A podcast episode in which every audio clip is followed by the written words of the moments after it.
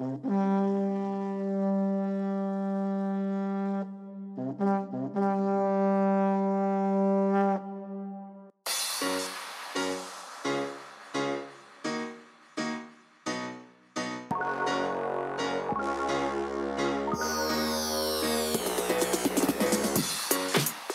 now, ladies and gentlemen, put your hands together and bring a large, warm, ruckus applause back for Mr. Sean Camperson. He's back, everybody, coming into you live from New York City for another fantastic week of news for the Weekly Dispatch. Guys, thanks so much for your patience. It has been a crazy two weeks with school, doing open memos, getting ready for finals. And unfortunately, I have not been able to keep up with all of the news and provide you wonderful listeners with exactly all the things going on. So, that being said, this week's weekly dispatch covers the 11th through the 18th of November. A lot happened this week, which we will shortly follow up with. One of the things I want to start off this conversation with is an initiative that Chronosfit is starting. We're talking to some local state and city representatives, trying to get the ball rolling for next year's Veterans Day. This Veterans Day initiative will be to go to those locations which provide service members and veterans complimentary meals as part of a thanks and effort to give back to the veteran community. We want to use those meals and come up with a way to give those back to another community which desperately needs them, especially around this time of year when it's getting colder and colder out and resources are more scarce. And that's the homeless community. Especially here in New York, there are thousands of individuals living on the streets with really subpar conditions that can be provided by a lot of city and state agencies. And because of that, if we can just at one time in the year do something as a veteran community, which in general is more selfless than any other community out there, and that is providing these individuals with just one hot meal. I think that would really make a difference in someone's life. It's just one meal. If we can do something where you take that individual off the street and you bring them into those welcoming environments and you provide them with that meal, that might be something that really stands out for that person for that year, for that month. And I think it's something that we can really come together with and make happen. Now that we've gotten that out of the way, so we can start planning for it next year, and if you have ideas, contact us.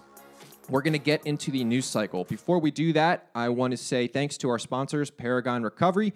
Using the code CRONUS on their website, you can get incredible deals for recovery products. Bobby and I both use their products, especially at night. So when we wake up, it's a little bit more efficient for our system recovery. We're hitting our workouts extra hard, especially since the CrossFit Open is now complete. And we're going to get those prizes and awards out to the individuals who bested Bobby on our leaderboard. That will be announced next week. So, congratulations to all the people that participated in this year's open workout.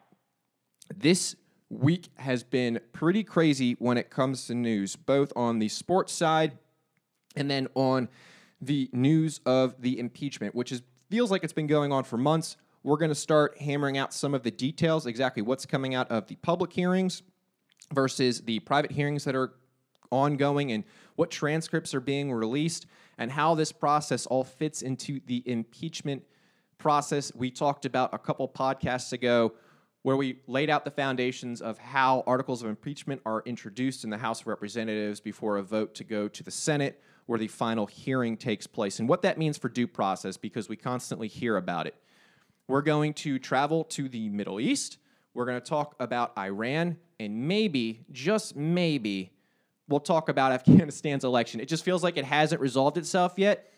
I almost forgot about it until the fact that I looked up at my notes and I was like, hey, must cover again is not resolved. So we're going to find that out together. It's going to be a wonderful time. And then we're going to close out talking about the VA.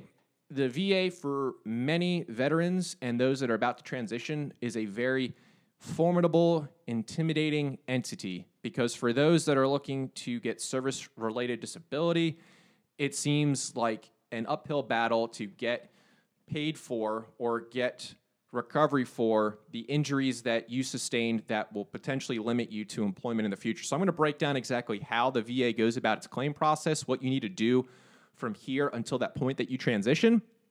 And then we're going to cover some final news. I'm going to go see Jojo Rabbit tonight. So I will have a review next week for all those of you that are interested in seeing that movie, as well as Hobbs and Shaw, which I just saw, Uso. So, anyway, without much further ado, let's get into it. The beginning of the week started the first rounds of hearings and testimony in the House Intelligence Committee. That's where Chairman Schiff has been running the initial course of this impeachment inquiry. And we first saw three members come on Monday. The most stirring testimony, though, came from Laura Cooper. She was the Deputy Associate Secretary of Defense for Russia, Ukraine, and Eurasia. And she laid the groundwork for what would become the rest of the week's questioning, line of questioning, as Democrats try to discuss all of the articles in which President Trump may have impeachment charges levied against him. And right now, I know what everyone's thinking. There was no quid pro quo. It was a beautiful call. It was perfect. Everyone said so. Perfect. No one's got anything to say. Well, right now, that's not the only thing they're going to focus on. And I'm going to talk about the reasons why, even some of the things that happened yesterday, Friday, in the hearing live as you watched it on TV, might have some dire consequences for President Trump. Although, in reality, you can stop listening right now because there's no bipartisan work on this. There won't be. This is going nowhere. Mark my words. When it gets to the Senate, because it will get to the Senate, you're just going to see more arguing and more banter back and forth across the aisles because this is way more about elections than actually protecting the Constitution. But back to Miss Cooper. She reported that the reason for the freeze from the 26th of July phone call about $400 million of aid going to Ukraine was based off President Trump's concern of corruption. Her testimony describes mass confusion within the Secretary of State, within the Department of State, within all the entities because they could not identify exactly what was going on with this money. The Pentagon was questioning if the Office of Management and Budget even had the authority to uphold that money that was already apportioned by Congress. And she made up just a third of the testimonies from Monday. The holdup risked millions, uh, tens of millions of dollars from getting into the hands of the Ukrainians as they continue to fight against the Russian incursion. So that's, again, the background. For those of you that are just joining us, welcome. But on a phone call with President Zelensky on the 26th of July, President Trump raised a lot of eyebrows when he kind of made it seem that there was an intent to either hold up money or to have some sort of bargaining power and incurring some legal detriment on behalf of President Zelensky and Ukraine, and that would be in the form of an investigation, which has been broadly categorized as a search for corruption within the company Burisma in Ukraine with Hunter Biden, who is Vice President Joe Biden's son, and how that relates to corruption in general in Ukraine with the 2016 election. So, with all that ongoing in the background, which seems very confusing to stay on top of anyway, now we have individuals finally coming out and providing testimony uh, on the Capitol. And following Miss Cooper's testimony, the biggest testimonies came from George Kent, who is the Deputy Assistant Secretary of State, and Mr. William Taylor, who is the acting ambassador to Ukraine. He replaced Marie Yovanovitch, who we will cover here shortly. And they went to Capitol Hill on Wednesday to discuss the freeze in the supply to Ukraine, as well as some of the concerns that they had and things that they had overheard in their time in their positions. Specifically, the Democrats were looking to see that Mr. Trump abused his office by withholding security aid to Ukraine, really trying to press home the idea that the country needs to investigate what he was seeking, and that was political dirt on his potential rival for a 2020 election. The House Intelligence Committee chairman, who is Adam Schiff, and he is a Democrat from California, in his opening statement kind of laid out exactly what the groundwork was. And at the beginning of the week, again, most people figured that the line of questioning would focus on a quid pro quo. And what many Republicans have come out and already defended throughout the weeks, including Senator Lindsey Graham, has essentially said we acknowledge the fact that there was a quid. We acknowledge the fact that there was a quo, but we don't see that there was a quid pro quo. So there was essentially no transfer or no request for that transfer. And that seems kind of counterintuitive to me when I'm looking at it because there was a specific request to do something for something else, but because it's not written in black and white, and many of these individuals on Capitol Hill hold law degrees, they're refusing to acknowledge its existence, which is kind of weird because sitting in law school and seeing that just because there's no direct linkage between A and B, if there are definite indicators and markers that you would be able to draw that there's definitely a legal cause, a proximate cause between the two, you can make a very strong case that that occurred. But they're taking that defense, so that's where they're going to stay. Mr. Taylor on Wednesday said that he saw a link between the aid to Ukraine and the investigations, and that Mr. Trump wanted the country to pursue this new direction for his presidency. He wanted to fight corruption, but at the same time, he had a pressing concern back at home. And then he had an individual, one of his aides, say behind closed doors that he had heard of a July 26 call between Gordon Sondland, who is the ambassador to the European Union, and the president. And this is where it started getting really contentious between the Republicans and the Democrats, because in that call, which took place just a day after the call with Ukrainian President Zelensky, President Trump asked Mr. Sondland about, quote unquote, this ongoing investigation and if the Ukrainians were ready to move forward.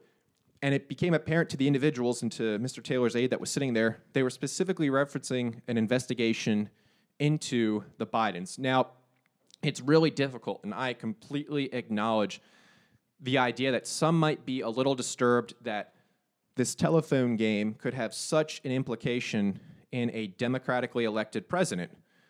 And I agree with that.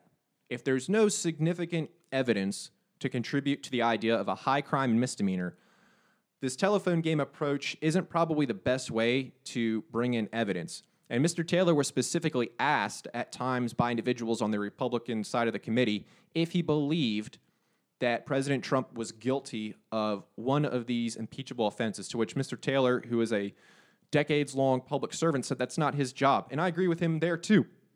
It seems that when we bring individuals into here on hearings, we often ask them from the perspective of congressmen and women to answer the questions that they don't themselves want to answer.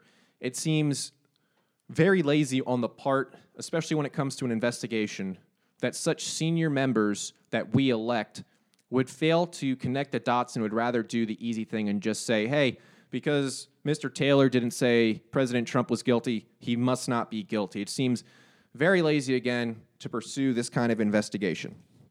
But then, anyway, we go back to this phone call on the 25th.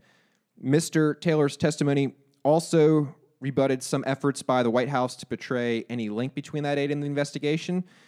Again, because when asked, have you ever seen another example of foreign aid conditioned on personal or political interests of the President of the United States, asked by Daniel Goldman, who is a former federal product, pro, uh, prosecutor, uh, Mr. Taylor responded, No, Mr. Goldman, I have not. And then, like we said on the Republican side, where they keep attacking the process in this telephone game, Steve Castor, who is the Republican staff member who conducted most of the questioning for the Republican Party, asked if this was the most irregular channel of diplomacy that he could ever imagine. And then Mr. Taylor clearly knew what that line of questioning was inferring, to which he said it's not the most outlandish way to conduct foreign policy. And that's referencing Sondland and Perry and the personal counsel of the president, Mr. Giuliani, conducting what should have been done by the State Department.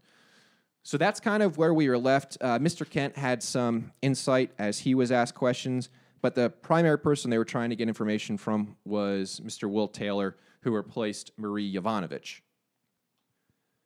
Because now, as we segue into Marie Yovanovitch's testimony in the House Intel Committee, just 90 minutes into her testimony, President Trump actually tweeted, and this tweet was pretty bad because now it gave a direction for the Democrats into their potential charges that they might levy against the president or they might vote on in the inquiry to transition this investigation into formal hearings into the Senate, and those are for harassment.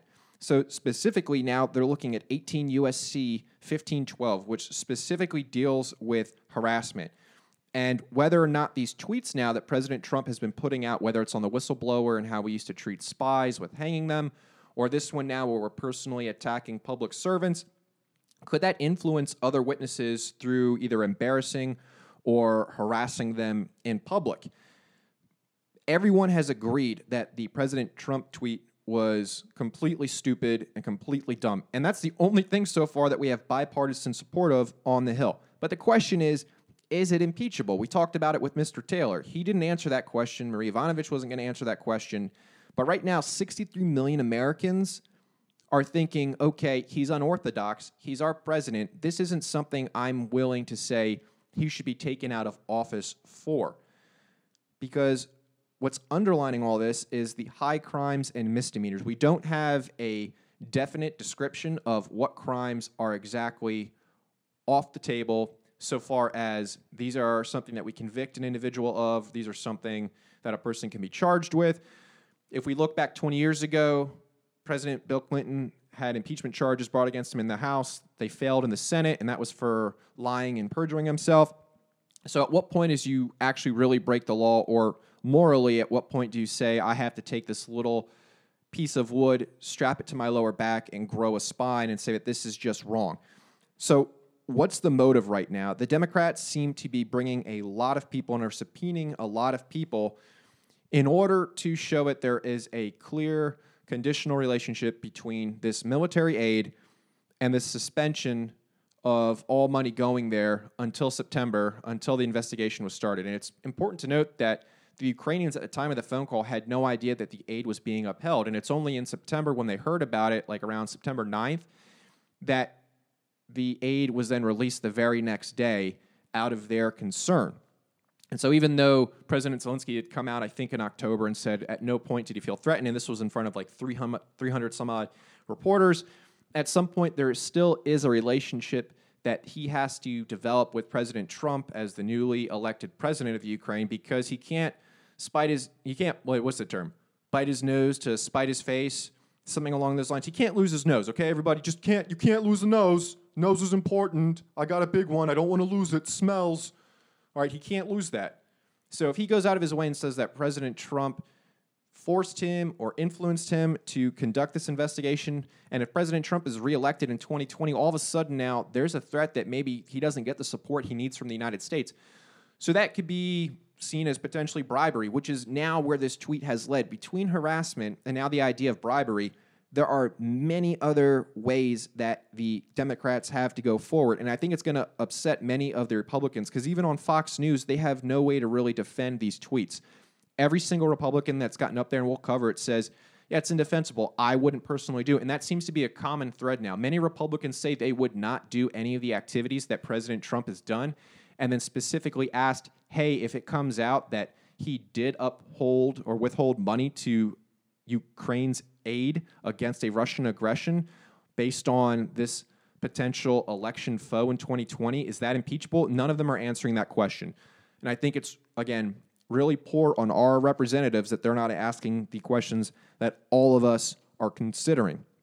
And this goes back to President Trump. It's hard to say that this one isolated incident alone is going to be enough motive to prove harassment because he's proved in the past to be blowing off steam repeatedly on Twitter constantly since even before taking office. He kind of shoots from the lip, you know, or the finger, and it, it's very tipped towards his personal opinions because he has that right as a president. But at what point does his position really start to influence individuals? There's a political risk here. If we're thinking of the electoral base and the political consequences of such a weighted question as is this an impeachable offense? We're really focused on the wrong thing. What do I mean by that? Should we be focusing on the principles and protecting the Constitution? Or should we be focusing on whether or not our base is going to support these kind of inquiries or hearings?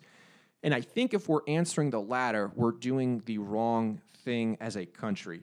We have to remember that the Constitution, while flawed, and we've talked about it, separates us from where we started out when we first broke away from Great Britain back in the 1700s. And that was off the idea that individuals couldn't be held accountable in the most senior positions because you could essentially decide what crimes you wanted to follow and which crimes you decided not to follow. As a Congress, by setting really big and lofty goals and using hope as its primary mission, this idea of a noble defeat is really exhaustive and a waste of time from the taxpayer's perspective. And I want you to, you know, listen to that again.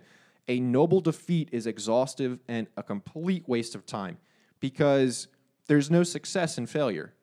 Absolutely none. This isn't like you tried your best to get ready for Ranger School and failed. This isn't you tried your best when you went through selection and broke your ankle.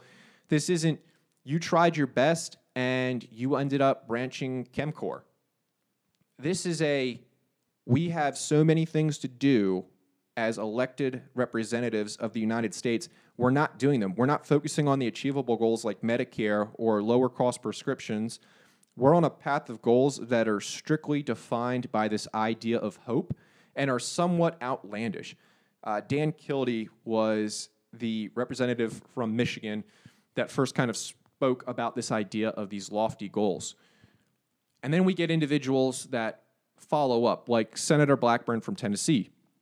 I talked about some of the Republicans, they disagree with the tweet, especially Jim Jordan, individuals that came out of Friday's Intelligence Committee hearings. Uh, Senator Blackburn went on to say that she disagreed with the tweet. And if the Senate takes up the hearing, that's where the process for due process starts happening. Well, she's right. That's exactly where due process happens. This open hearing is an inquiry. An inquiry is not a hearing. All right? You can have inquiries on anything. They voted to start having hearings to get questions out. It's still going to have to go to the House Judiciary Committee. They're still going to have to have a vote then to bring it to the House for a vote. And then when it gets to the Senate, that's where you start seeing representatives for the president come out and argue a case. It's not in the House. And we keep pointing to procedure. And by saying that the procedures aren't being followed, even when they are, it doesn't mean that the procedures aren't being followed. You can say until you're blue in the face, the sky is red. I shouldn't use that example because in the morning it is. Uh, you could say that the sky is I can't say green either because of the aurora borealis. Okay, the sky. Come on, guys, help me out with the color here. Uh, uh, I'm so. I should really cut all this out, but I don't want to. It's going to be taking a lot of time. Aquaman is real. Okay, you can say Aquaman is real all you want. We all know Jason Momoa played a great Aquaman, but we know Aquaman's not real. But by you saying it over and over again is never going to make Jason Momoa breathe underwater, okay? No matter how badly we want it. So if Republicans constantly complain about the process, which really hasn't conflicted with the Constitution or previous impeachment proceedings, we really have to come down to the question again what is impeachable? If this delay was based on an investigation into Hunter Biden, again, Senator Blackburn failed to answer and shifted the question to Obama, and then bringing up talking points like Obama only ever provided MREs and blankets to the Ukrainians. It's just a different time and a different era, but we need to focus on what's going on exactly right now. Additionally, she also brought up the idea of troops. You know, when she said she visited soldiers and met those individuals from Tennessee, her soldiers, her representatives, uh, all they wanted to hear about was, you know, how is this money getting to our allies rather than Russia? And that is like a talking point that individuals have been using constantly when we're in Afghanistan. How do we make sure that this money that we're giving to the Afghans is not going to Al Qaeda, ISIS, the Taliban? It's just a talking point that deflects from the real issue. So that's kind of where we're at with that. The next thing we're going to cover is Mr. Sondland. All right, Mr. Sondland. Next week, we should probably hear from him. I uh, should also caveat that the hearings that are going on in the House Intelligence Committee. Uh, the first one's supposed to be, I think, Thursday of this week, uh, where they're going to focus on Mr. Sondland. Now, Mr. Sondland was appointed in March of 2018 to be the ambassador to the EU. After that, he headed to Brussels. Before that, he had been ingratiating himself with politicians and had actually given a million dollars to President Trump's inaugural fund, and that's kind of how he got spotted. But this EU ambassador position, the job doesn't get a lot of attention. It's a plum assignment in Brussels. You essentially meet with heads of state. As far as foreign policy goes, you're not the face of national agreements or discussion. You're more of a figurehead. And so that's really important to know because as we continue and transpire through this process, he's given the title of ambassador, but he's not an individual that's coming up with our foreign policy in the EU. Normally, he kind of would have faded away in the State Department, but then all of a sudden he gets roped into this Ukraine policy. And then he overhears some Ukraine discussions and he starts getting involved through conversations with the State Department. And next thing you know, he's really been caught by President Trump and Giuliani in this really bad process of foreign relations where we're going outside of this traditional role. And the reason why it's so important is because Ukraine is critical to stabilizing Europe. This idea that Ukraine is important, it's not in the EU, uh, gets back to Sondland, and then he's like, hey, I need to do something to find myself in Ukraine to have a bigger role in Europe. So on the 20th of May, he goes to the new Ukrainian President Zelensky's inauguration. He goes along with Rick Perry and Mr. Volker, who we covered earlier uh, a couple weeks ago. And he really does believe that President Zelensky can fight this idea of corruption. So in June, the diplomats and Mr. Sondland meet with President Trump to talk about Ukraine. From Mr. Sondland, President Trump still blames Ukraine for the 2016 election problems, and then this conspiracy theory being behind the hacking of the Democrat National Committee, and that if anything is to be done, we have to bring Rudy Giuliani on board. He needs to be the point on this, and all the information needs to flow through his personal counsel. So Sondland initially was taken back by the idea that the personal lawyer was going to be that direct authority, uh, but Sondland decided that there was a chosen path, and that was through working with Mr. Giuliani. After he starts following Giuliani into the halls of the Ukrainian debacle, that's where we first started getting aware of the name Sondland to even begin with. Because if you remember watching the news, there was this whole conversation between Ambassador William Taylor that we just covered and then Kurt Volker, where they were going back and forth with Sondland and saying stuff like, hey, we don't understand why this aid is being held up. We're hearing that it's because of X, Y, and Z, mainly this investigation. And that's where we get this like really scripted text message after Mr. Sondland replied to Taylor, where he said that Taylor um, and the diplomats were incorrect about President Trump's intentions. And then, quote, the president has been crystal clear that there's no quid pro quo of any kind. The president is trying to evaluate whether Ukraine is truly going to adopt the transparency and reforms that President Zelensky promised during his campaign. So, with that, he kind of shut down the initial conversation that many Republicans pointed towards for this quid pro quo, saying, hey, look, someone said there was no quid pro quo. He had no reason to lie to Ambassador Taylor. So, look, conversation's over. But since then, Mr. Sondland has started walking back some of his talking points, believing that there was a reason for the holdup. And the only reason that he said this to Mr. Taylor was because of direct conversation he had with President Trump earlier. So that's kind of where we're at with Mr. Sondland and the exact influence that he has had over this investigation. And hopefully, we learn more this week uh, as they talk to him and they talk to individuals from the Office of Monetary and Budget and talk about exactly why some of this money was held up. So, that kind of long, drawn out discussion we just had is kind of giving you an idea of this week why the hearings will be so important. The Democrats want to try to have a vote on this in the House before the new year. Originally, this was supposed to be wrapped up before Christmas, before it would move to the Senate. However, I don't think these investigations are going to stop for probably another two weeks as the president's tweet has kind of set off a firestorm of potential new topics and investigations into his previous conduct because we can't just take one incident in isolation because this week also uh, Roger Stone was charged in court for lying to Congress in D.C. after just two days of hearings. Uh, Mr. Stone had ties to President Trump during his election, uh, during which time Roger Stone said that he had connections to WikiLeaks, and then subsequently during the hearing said that he had lied about this WikiLeaks information and having direct knowledge with Julian Assange, specifically how Russian interference in the DNC hack occurred. Stone will be awaiting sentencing in his home until February. He's probably going to look for a pardon from the president. But Stone was arrested in January during the Mueller investigation, as new details are coming out to see exactly how he heard about all the information with Secretary of State Clinton's emails coming to the forefront and some of the leaks in information. He also heard how the Trump campaign was to get that information from WikiLeaks and that that direct communication with Assange was really the catalyst and the launching point for him into a lot of these investigations.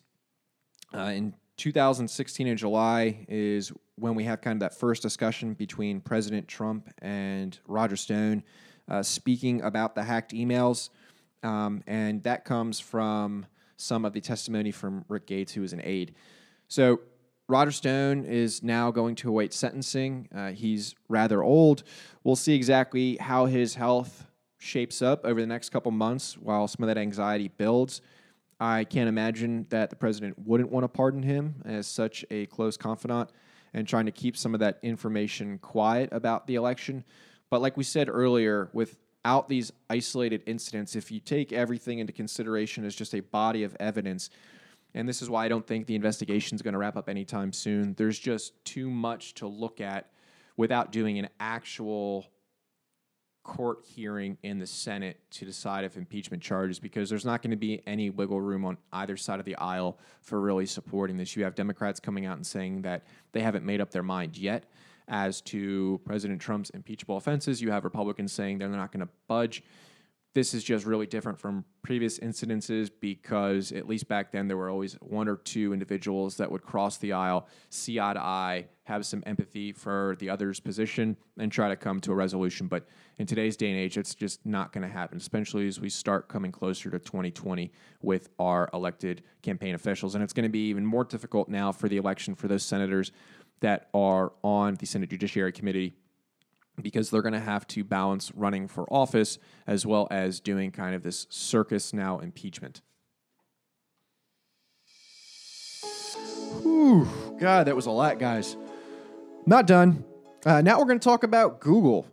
God, Google is collecting personal healthcare info from millions of Americans, and that's across 21 states. Do I have the state breakdown? No, sorry. Uh, this is named, excuse me, code named, guys, code named Project Nightingale. Maybe if I talk like this, it'll be more engaging. Project Nightingale. Google's dipping their toe into the industry with Amazon, Apple, and Microsoft. This began in secret last year with the Catholic chain of hospitals, roughly 2,600 of them across the country. Can you imagine the secrecy? Do you hear me? Are you with me? Anyway, if you're one of the millions of individuals that Google has been collecting information on, there's no way that you would know because you have not been notified.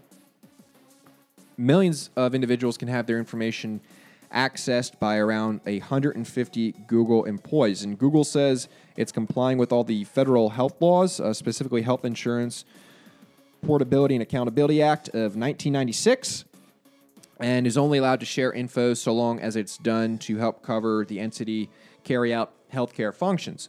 So, why is Google collecting all this information and why should you care?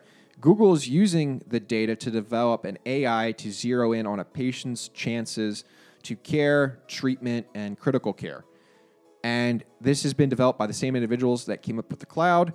Uh, this could also be used to identify that additional care or other ways to provide treatment which might be a way of driving up revenue. So instead of having a doctor assess you, we can use artificial intelligence and the cases of millions of people around the country to say this has worked in the past for these people. So it can kind of give the doctors an idea and a way of moving forward, kind of like a better WebMD, where you definitely don't have cancer every single time, but you definitely have the plague. I should definitely say that you have the plague, especially since it's back in China with two confirmed cases. This comes on the heels of Google's purchase of Fitbit for $2.1 billion, which I think could actually increase insurance costs. and stick with me on this. If Google owns Fitbit and is going to move into the health insurance industry, or, or at least providing health insurance companies with the metrics to use on assessing an individual's health, pair that with Fitbit. If you make people wear Fitbits and you make that a forcing function, a requirement, if you have the healthcare of whatever named healthcare agency you prescribe to outside of like TRICARE, you are now going to have 24 7 access to know if a person's getting out there and exercising, how active and fit they are. So when they come and they have all of these claims that they're feeling sick because they've been lethargic, because their heart rate you know, can't get above zone three because they, they never work out. And then all of a sudden it shoots up to zone five the minute they take that first step going upstairs to get to the fridge from the basement. You're now going to have, I think, a long list of problems as people try to regulate health and say that fitness is now a prescribed method of maintaining health, which is weird because it's almost like that we've been saying that at uh, Chronosfit that if you live a happy, happy, happy, Jesus, a happy, active lifestyle, also known as happy, then you are less likely to get sick uh, and develop some long term diseases as your body is more adept at handling itself and movement and mobility as you age gracefully. Much like I am. I haven't developed a single gray hair yet, and I attribute that not at all to genes, because why would I? I attribute that to uh, back squatting quite repeatedly. So anyway, that's something that I think you could take a look at. Is that going to discriminate against individuals that wear these devices that now have their information available, probably both on the Fitbit tracking that Google has access to, as well as the potential paired healthcare? I don't know. I think it'll be really interesting to see where this one goes. And speaking of dumpster fires, Iran. Iran carried out its threat to enrich uranium at the Fordo nuclear site, which is a huge step from their 2015 deal. This location is considered impregnable by most modern weapons experts. Clearly, they have not played enough Call of Duty because nothing is impregnable as far as I'm concerned, especially if you're sitting in that back corner on Nuketown circa 2012. All right, the other one, the Natanz facility, uh, no longer feels itself bound by the cap that was originally set for the stockpile of enriched uranium. Previously, it was at uh, 300 kilograms, and now they're starting to soar past that. And again, what's important to know about enriched uranium is in order to fuel a nuclear weapon, you need about 20%. Uh, and right now, they're at about 3 to 8% enrichment. And they've recently gone from producing just a few kilograms to almost 150 last month, and then probably on pace for 200 this month. And they're trying to enrich their uranium levels above that 4.5%. Experts think that it's going to take roughly 12 months to reach the levels needed to be nuclear fuel for a bomb. And then in this whole process, in the last week, Iran briefly held the Atomic Energy Agency inspector uh, hostage. Excuse me, hostage is such a, a, a bad term, but can we say held them indefinitely? That, sorry, that was in October, claiming that she had triggered an explosive alarm indicating that she was a saboteur. And then it came out afterwards that she wasn't. They released her, but I think it was kind of with a lot of fanfare. So Iran's getting back to enriching its uranium. We kept saying that there was a line to be drawn in the sand. Uh, this was one of the pieces that President Trump was very critical of President Obama with, especially when it came to his Syria policy. And so now that we're seeing this in Iran with what would definitely be a much more dangerous weapon that could get out into the hands of some pretty bad individuals outside of chemical warfare, we're talking nuclear warfare or nuclear if you are a biology student and you just don't want to separate the words, nuclear. This could lead to a lot of tension in the Middle East beyond what we reported on earlier this summer, with some mines hitting tankers and then tankers being taken over uh, in the Strait uh, and all the action going on in the Strait of Hormuz. All right, our final topic that we're going to hit is going to be talking about the VA. So, the VA in general is broken down into three departments. You have the Veterans Benefits Administration, you have the Veterans Health Administration, which serves 9 million members across 150 centers, with about 300 vet centers and rehab facilities. Uh, they also run the National Cemetery Administration. And then you have the Board of Veterans Appeals. So those are the three pillars of the VA. Uh, that Board of Veteran Appeals is where the Office of the Secretary is, uh, who is Robert Wilkie. So, one of the things that we're dealing with now uh, as veterans as we transition out, or if you're getting ready to transition out, is a doctor can tell a veteran of an injury which is service related, and then the Board of Veterans uh, Appeals will deny that. Um, and the administration denies that. So, uh, about this uh, Veterans Benefit Administration, okay, so you know, they, they do stuff like medical care, home loan guarantees, educational assistance, survivor benefits, disability conversation, because you can get their uh, veterans life insurance, which when you get out, if you don't have life insurance, is very easy to have. It's a term life insurance, you know, but by the time you're 50 or 60, um, it gets very expensive. It can be, you know, well over $1,000 a month as you start aging because term life insurances uh, typically are more expensive rather than whole life that you start earlier. So the VBA has 58 regional offices with reviewing officers, um, and then that goes to the Board of Veteran Appeals, which is much like a U.S. Court of Appeals for veterans claims, and, and that was established back in 1988. So we could really review the disability claims that individuals uh, have once they get out. Uh, judges in this Court of Appeals are appointed directly by the president and hold a position for 15 years. So that's kind of what the VBA is, what it provides, what it does, a very broad, categorical, sweeping statement of their responsibilities. So we define a veteran by the statute uh, 38 USC, section 101, subsection 2. So long as you have other than dishonorable discharge, uh, mostly you need, in general, you need uh, an honorable discharge for most VA benefits um, and you have service or a service related uh, incident, you can go and claim uh, disability ratings uh, or look for some of the benefits like the GI Bill, post 9 11, Montgomery stuff uh, to go and, and go to school. So, beyond discharge characterizations, you typically have to have 24 months of consecutive uh, service or an entire period of active duty. Uh, for which you know you, the veteran, was called to serve, and then when we talk about discharges, we have the administrative level, uh, which is honorable, general, and other than honorable, and those are called administrative. And then you have punitive, which are the bad conduct and dishonorable. And those are the ones that are really hard to pursue any kind of rights after you get out of the military. So, with a general discharge, you really can't get the GI Bill. With an other than, it's a case by case basis uh, for the VA to review and then that discharge review board. Uh, each branch has its own. That should that's important to know. Uh, will review your case, and this uh, DRB has a 15-year statute of limitations for looking at cases and, and looking for some of the injuries that you might have sustained. So that gives you kind of a background of how the VA is set up. We'll talk about some eligibility. So since 1980, there was no real service length requirement uh, for VA disability compensation. You're going to get a monthly tax free income.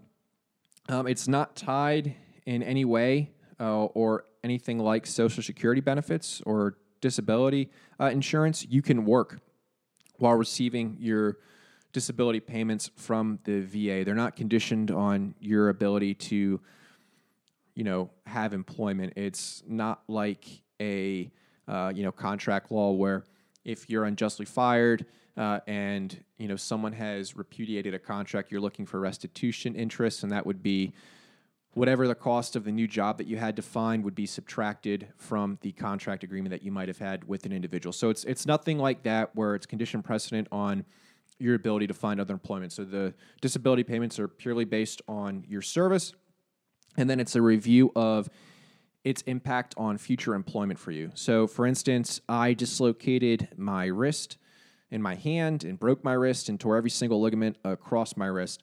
Uh, I think like the highest I could get for my wrist is 20 or 30%. I didn't even come close, even though I've had two surgeries, because at the end of the day, it's not that impactful on my ability for employment. I can still sit there. It's my left wrist. It's not my my predominant wrist. I can't do push-ups off the ground, which sucks but I can do most other exercises and, and lead a relatively normal life. And the VA will look at that and say, okay, this person has a clear history of an injury that happened while they're in the military. That doesn't mean that it has to be proved that it is from service within the military. You could have done it while you were on vacation, but the fact that you were in the military and you were serving, uh, that is still uh, an eligibility requirement.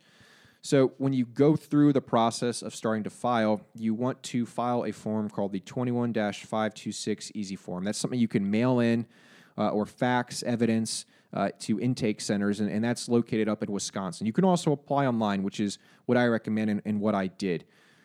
So the second step is once you have a fully developed claim, uh, the program goes significantly faster and decisions are, are, worked a little bit better because everything is done up front. That's gathering all gathering all the data and the information and there's a box up front on that form that you can click. So instead of starting it and then having to go back and forth and upload data, if you do everything at once, it's much easier.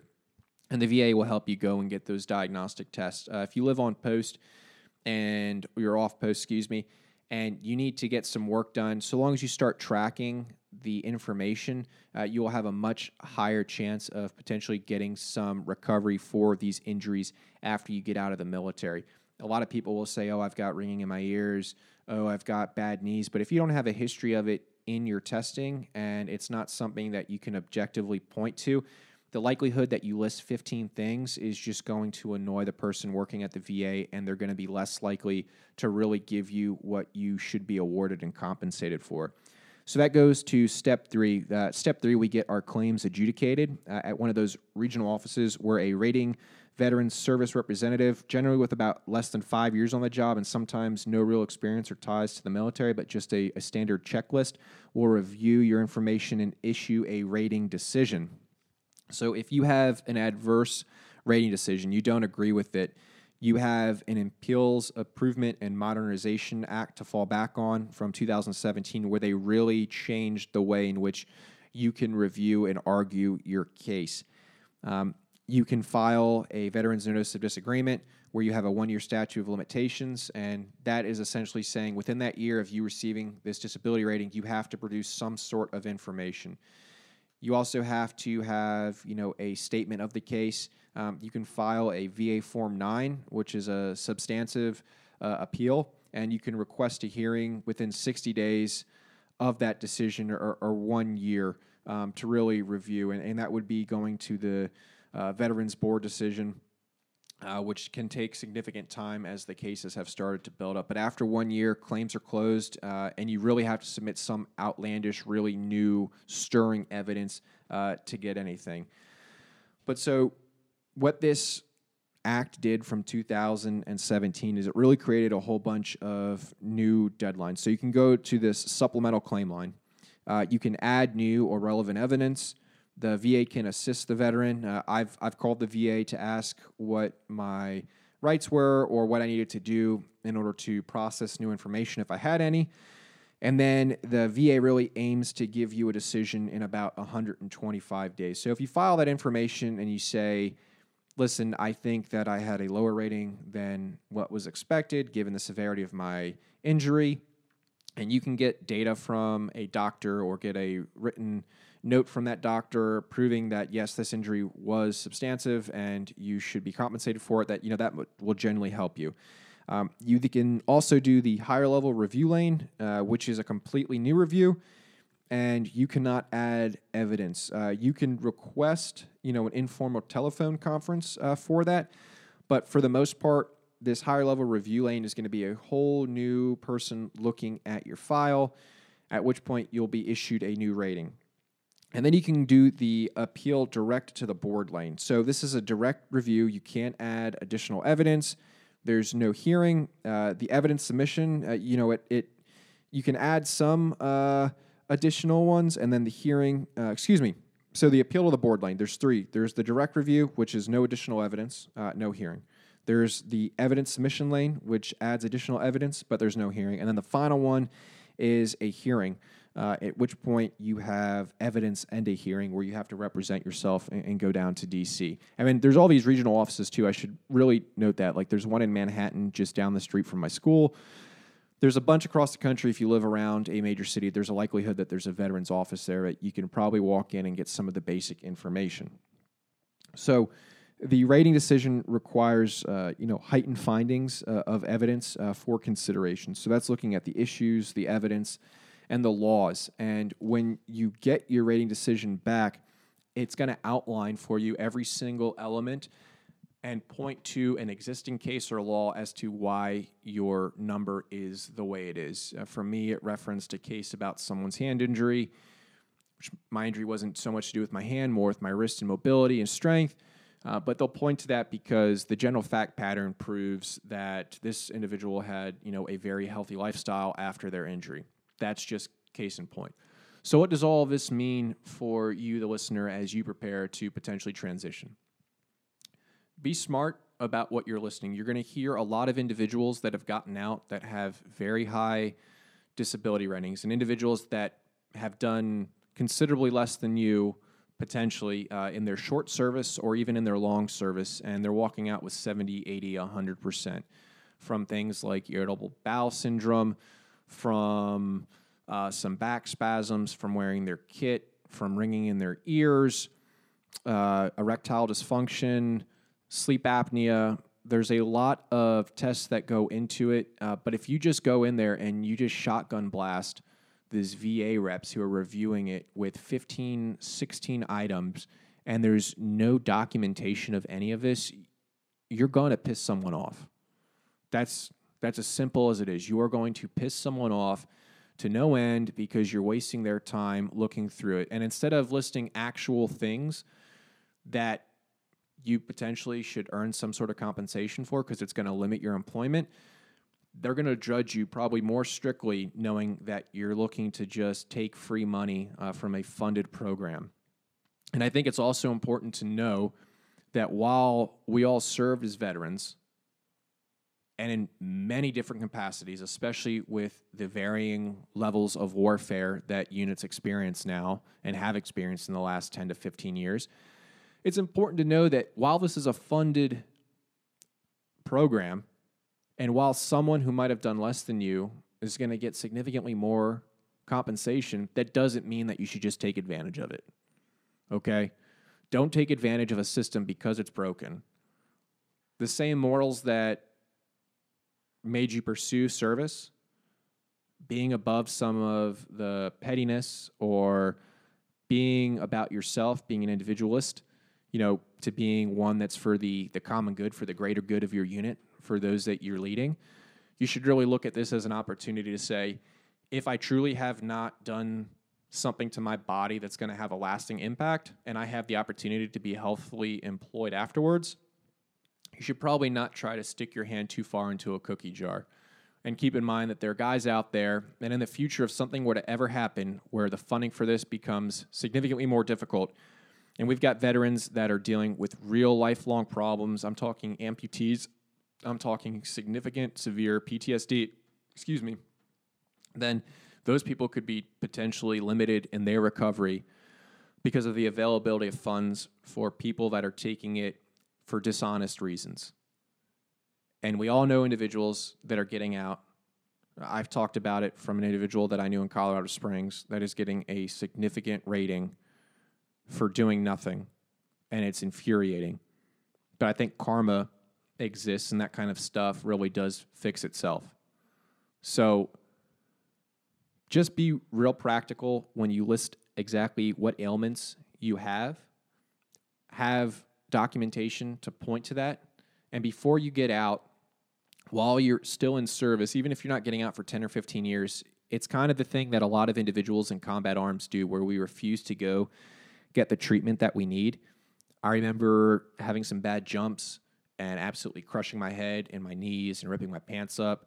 Uh, having bad PT where you know I split my shin down to the bone, uh, where you feel like your groin gets thrown out doing some sort of a ruck, or you have any other injuries from constantly wearing kit, uh, throwing your back out, you know during platoon live fire lanes. There's a lot that happens, but you don't want to miss the opportunity of future training because you went to the hospital. I'm going to tell you guys that's really foolish because the older you get, you're going to realize how important your health is, especially when you get out of the military.